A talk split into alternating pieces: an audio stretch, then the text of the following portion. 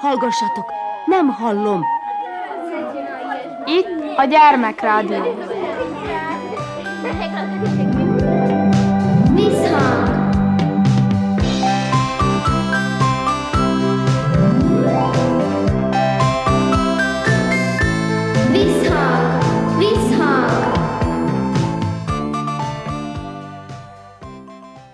Sziasztok! Krnács Erika vagyok, szeretettel üdvözöllek benneteket. Miközben szülők és nevelők lázasan keresik a választ a nap mint nap felbukkanó nevelési problémákra, ezek nem csak speciális iskolákban vagy hátrányos helyzetű családokban fordulnak elő, a világban egyfajta nevelői magatehetetlenség árad szét. A szokásos nevelési gondolkodási sémákat megkérdőjelezve körüljárunk most egy milyen szántó és eredményekkel kecsegtető nevelői és szülői magatartást. Mai műsorunk vendége Gruig Zsófi pedagógus, a témánk pedig az örök téma, hogy vannak-e rossz gyerekek. Mit mond erre egy pedagógus? A témát egy mesével szeretném kezdeni, pontosabban utalnék egy történetre a gyerekek által, és azt hiszem, hogy nem túlzok, ha azt mondom, hogy talán a fölnőttek által is kedvelt meséről van szó, Török Sándor Kökölysz és Bobolysza című ismert gyerekekhez és talán felnőttekhez is szóló történetéről, Andrisról, a kisfiúról és a két kis törpéről, akik Andrist a felnőtté válás útján kísérik. A mesében úgy gondolom, hogy van egy számomra nagyon fontos rész, amit most kiemelnék, mégpedig az, hogy egy alkalommal Andris úgy várta haza az apukáját este, hogy nagyon jó kedvű volt, szirénázott, tűzoltóautót játszott, rendőrautót játszott, de apukája nagyon fáradtan érkezett haza a munkából, és kérte Andrist, hogy csöndösödjön el. Andris valószínűleg lehetett akkor négy éves talán, nagyon jó érezte magát, és nem hallgatott az édesapjára, aki úgy oldotta meg a problémát, hogy Andrisnak adott egy fülest.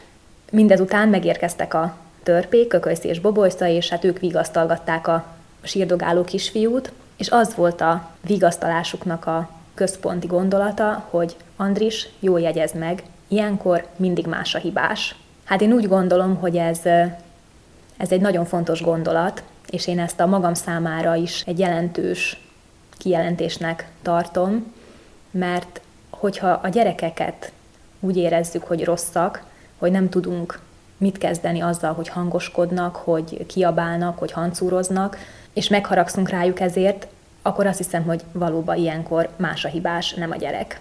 Hogyha átgondoljuk azt, hogy például egy általános iskola alsó tagozatos gyereknek mire van igénye, a mozgásigényre, a kiabálás igényre, a hancúrozás igényre gondolok itt, akkor fontos szem előtt tartanunk, hogyha a gyereket megakadályozzuk abba, hogy ezekben a tevékenységekben önmagára találjon, hogy ezekben a tevékenységekben fejlődjön, akkor nagyon sok kárt okozunk neki. Tehát, hogyha megharagszunk ilyen esetben a gyerekekre, és arra kényszerítjük őket, hogy például az általános iskolába már fél nyolctól sokszor fél egyig, háromnegyed egyig is ott vannak az általános iskola alsó tagozatos gyerekek, ahol 45 percig egy helybe kell ülniük, ahol csak akkor mehetnek ki WC-re, hogyha előtte jelentkeznek, vagy szünetbe, hogyha csak akkor szólhatnak, hogyha előtte jelentkeztek, csak akkor mondhatják el a véleményüket, hogyha arra előtte engedélyt kaptak, akkor a saját természetes fejlődési ritmusukba akadályozzuk meg őket, és azok a gyerekek, akik nehezebben alkalmazkodnak ezekhez a szabályokhoz, azokban is sok kárt okozunk, és azokban a gyerekekben is, akik ugyan beállítottságuknak köszönhetően könnyedebben alkalmazkodnak ezekhez a dolgokhoz, azoknak a gyerekeknek a fejlődését is hátráltatjuk. Tehát ezeket az energiákat, amelyek ott vannak a gyerekekben és földgyülemlenek, ezeket tulajdonképpen valahogy kanalizálni kell, ugye? Akár a tanárnak, akár a szülőnek. Úgy gondolom, hogy onnan indul a probléma, hogyha ezeket nem megfelelő módon kanalizálják. Van a gyerekeknek egy természetes fejlődési ritmusa. Például iskolába sem iskola érett gyerek kerül, hanem az iskolába óvodás gyerek kerül, aki majd néhány év alatt válik fokozatosan iskolaéretté nagy egyéni különbségekkel. Itt most Vekerdi Tamást idéztem, a magyarországi gyermekpszichológust, és azt gondolom, hogy a, az ő véleményére, az ő szakmai hozzáértésére méltán alapozhatunk ezekben a kérdésekben. Tehát a, a gyereknek nem csak hogy joga, hanem igénye az általános iskola alsó tagozatában a kiabálás, a szaladgálás, a hancúrozás, az, hogy a saját fejlődési ritmusát követhesse. Például a finom motorika kialakulása a gyerekeknél szintén nagy egyéni különbségekkel történik meg.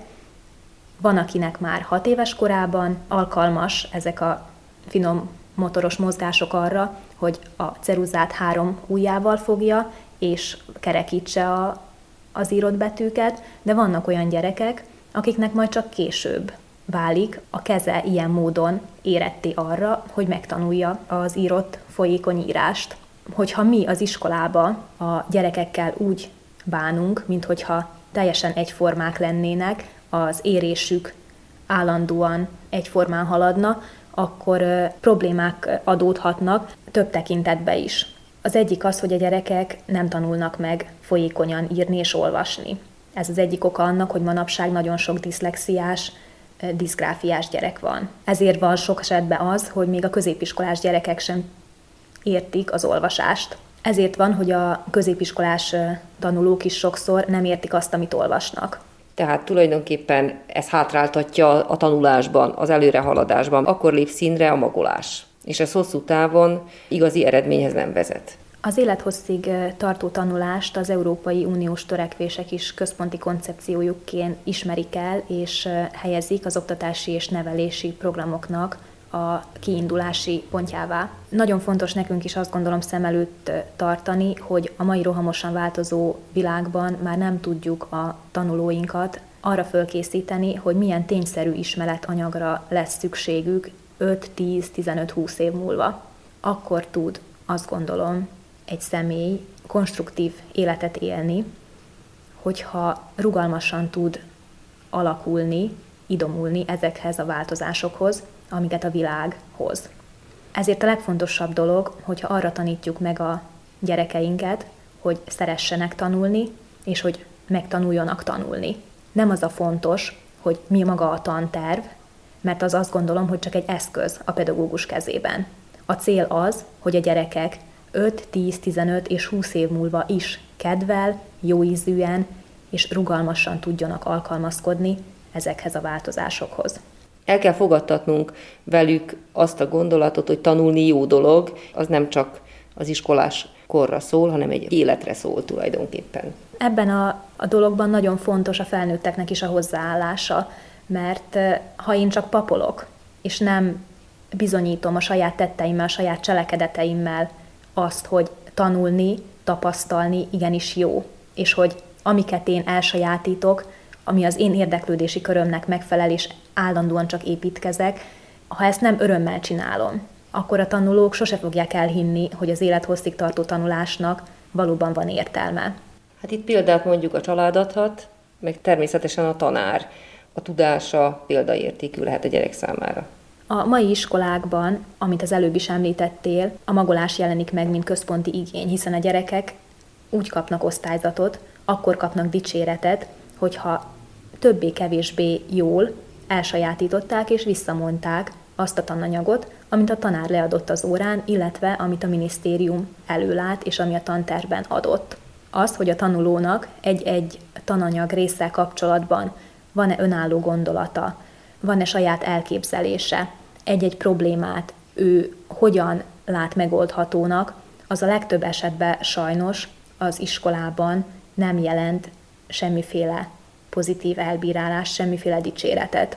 Szerencsére azért vannak pozitív példák is, de azt gondolom, hogy ez még a társadalmunkra igen erőteljesen jellemző, hogy az iskola rendszer az egy ilyen elvont része az életnek. Mondjuk is, az iskola az életre készít föl. Hát az iskolába is él a gyerek, sőt. Hogyha gyerekeket állandóan egy ilyen teljesítménykényszer elé helyezzük, akkor tulajdonképpen egy ördögi körbe keveredünk. Mert az iskolának az volna a célja, hogy minél nagyobb teljesítményt érjen el a tanuló. de a teljesítmény orientáltság az állandó Tulajdonképpen kényszerként jelenik meg, nem? A gyerek számára. Ez az állandó frusztráció gyakorlatilag egy szorongást szül, amely a teljesítményt állandóan csökkenti. Tehát amellett, hogy mi teljesítményorientáltak vagyunk, a teljesítményt az állandó ellenőrzésekkel, feleltetésekkel, dolgozatokkal folyton visszaszorítjuk. És az ezzel kapcsolatban megjelenő szorongás és frusztráció, esetleg agresszió váltja ki a gyerekekből azokat a viselkedésformákat, amiket mi rosszaságnak vélünk. Akár picikről legyen szó, akár nagyobb bacskákról. Tehát én úgy gondolom, hogy ez egy nagyon, nagyon fontos dolog, hogy a gyerekek olyan légkörben legyenek az iskolában, és olyan légkörben nevelkedjenek otthon is, ami biztonságot jelent, ahol nem kell szoronganiuk, nem kell félniük, ahol nem frusztrálódnak, mert ez már mindjárt egy olyan életvezetést indít el, ami konstruktív, ami építő jellegű. Akkor ez a probléma sokkal komolyabb, hiszen akkor itt nem csak a gyerekek neveléséről van szó, hanem azt hiszem, hogy a környezet. Tehát elsősorban a szülők neveléséről, és hát a, a tanároknak a hozzáállásáról is. Hogyan állnak hozzá ehhez a problematikához? Igen, mindannyiunk hozzáállása nagyon fontos ezzel kapcsolatban. Példaként mondom, sokszor előfordul, hallom, hogy a fiatalok, a tizenévesek milyen szemtelenek, milyen pofátlanok, hogy beszélnek, nem köszönnek. Én azt gondolom, hogy ez picit a mi önértékelésünkből is fakad, hogy ezt így értékeljük. Hogyha én úgy érzem, hogy a másik nem köszön nekem, és személyes sértésnek veszem, akkor természetesen rögtön úgy reagálok rá, hogy a kettőnk között lévő konfliktust, amit a, például a nem köszönés hoz, azt nem megoldom, hanem még tovább fokozom. Vekerdi Tamásnak a példájával szeretnék élni. A tizenéves kamasz gyerek, amikor hazaér az iskolából, és bevágja maga mögött az ajtót. Jellemző példa, úgy gondolom, nagyon sokan találkoztunk már ezzel. Mit tehet a szülő? Bevonul utána, és határozottan elmondja neki, hogy má pedig édes gyerekem, ebben a házban mi nem csapkodjuk az ajtót, és különben is te hogy viselkedsz, és te így nem viselkedhetsz. Az egyébként is zaklatott gyerek természetesen erre úgy reagál, ami nem oldja meg a problémát, hanem csak tovább mélyíti. És akkor apuka például fölteszi a kérdést, hogy te nem tudod, édes gyerekem, rendesen becsukni ezt az ajtót? Erre a kérdésre mi lehet a gyereknek a válasza? Természetesen nem. Én csak így tudom becsukni ezt az ajtót. Holott, ha egy olyan lelki állapotban lenne, a gyerek akkor valószínűleg szépen csukná be. És akkor mit tehet ilyenkor a szülő? Mit tett ilyenkor a fölnőtt? Én azt gondolom, hogy érdemes kivárni a gyerekeket ilyen esetekben. Eltelik 5 perc, eltelik 10 perc, és kioldalog a tizenéves, hogy van-e valami vacsora. Természetesen van. Megterítünk együtt, és ha nem kérdezgetem, ha nem teszek megjegyzéseket, akkor talán az a tizenéves elmeséli, hogy mi történt vele az iskolába, hogy összeveszett a barátnőjével, összeveszett a barátjával, és azért volt ennyire dühös. Tehát ismernie kell a szülőnek a gyerekét. Minden gyerek valamilyen módon feloldható, vagy ezek a feszültségek feloldhatók a gyerekben, csak meg kell találni a módot, és azért néha ez fáradtságba is kerül. Igen, és nagyon sok önuralom és önkontroll, ami szükséges.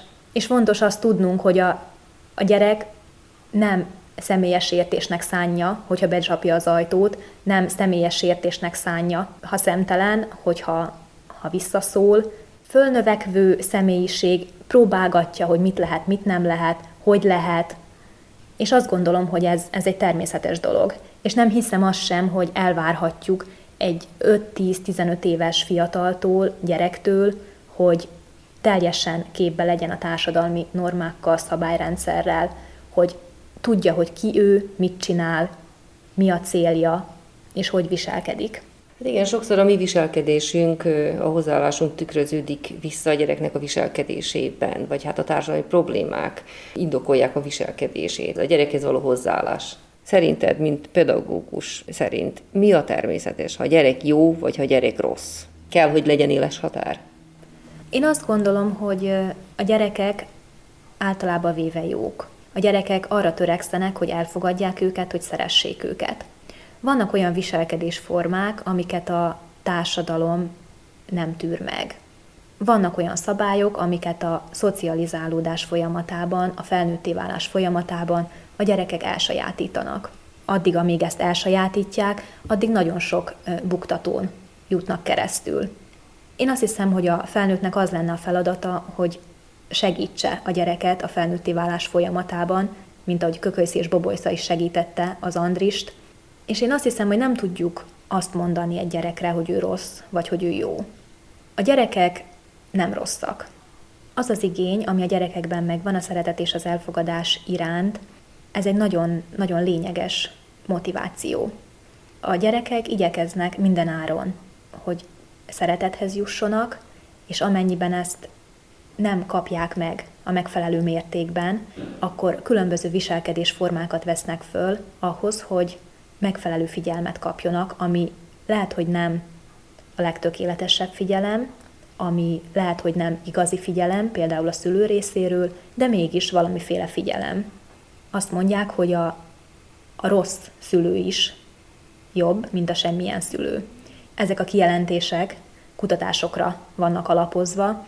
Harlow-nak a híres majom kísérletét tudnám megemlíteni, amikor műanyákon kísérleteztek, kis rézuszkölyköket neveltek különféle műanyák és élőanya.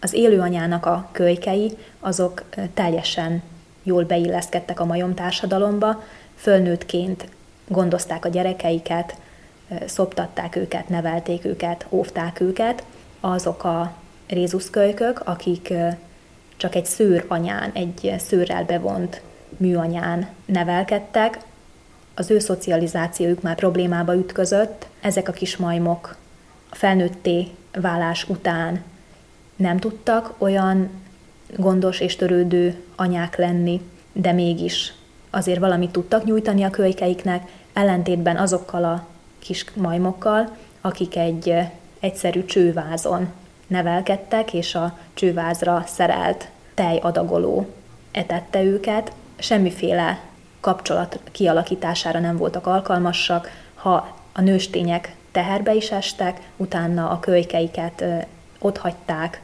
verték, nem tudták gondozni.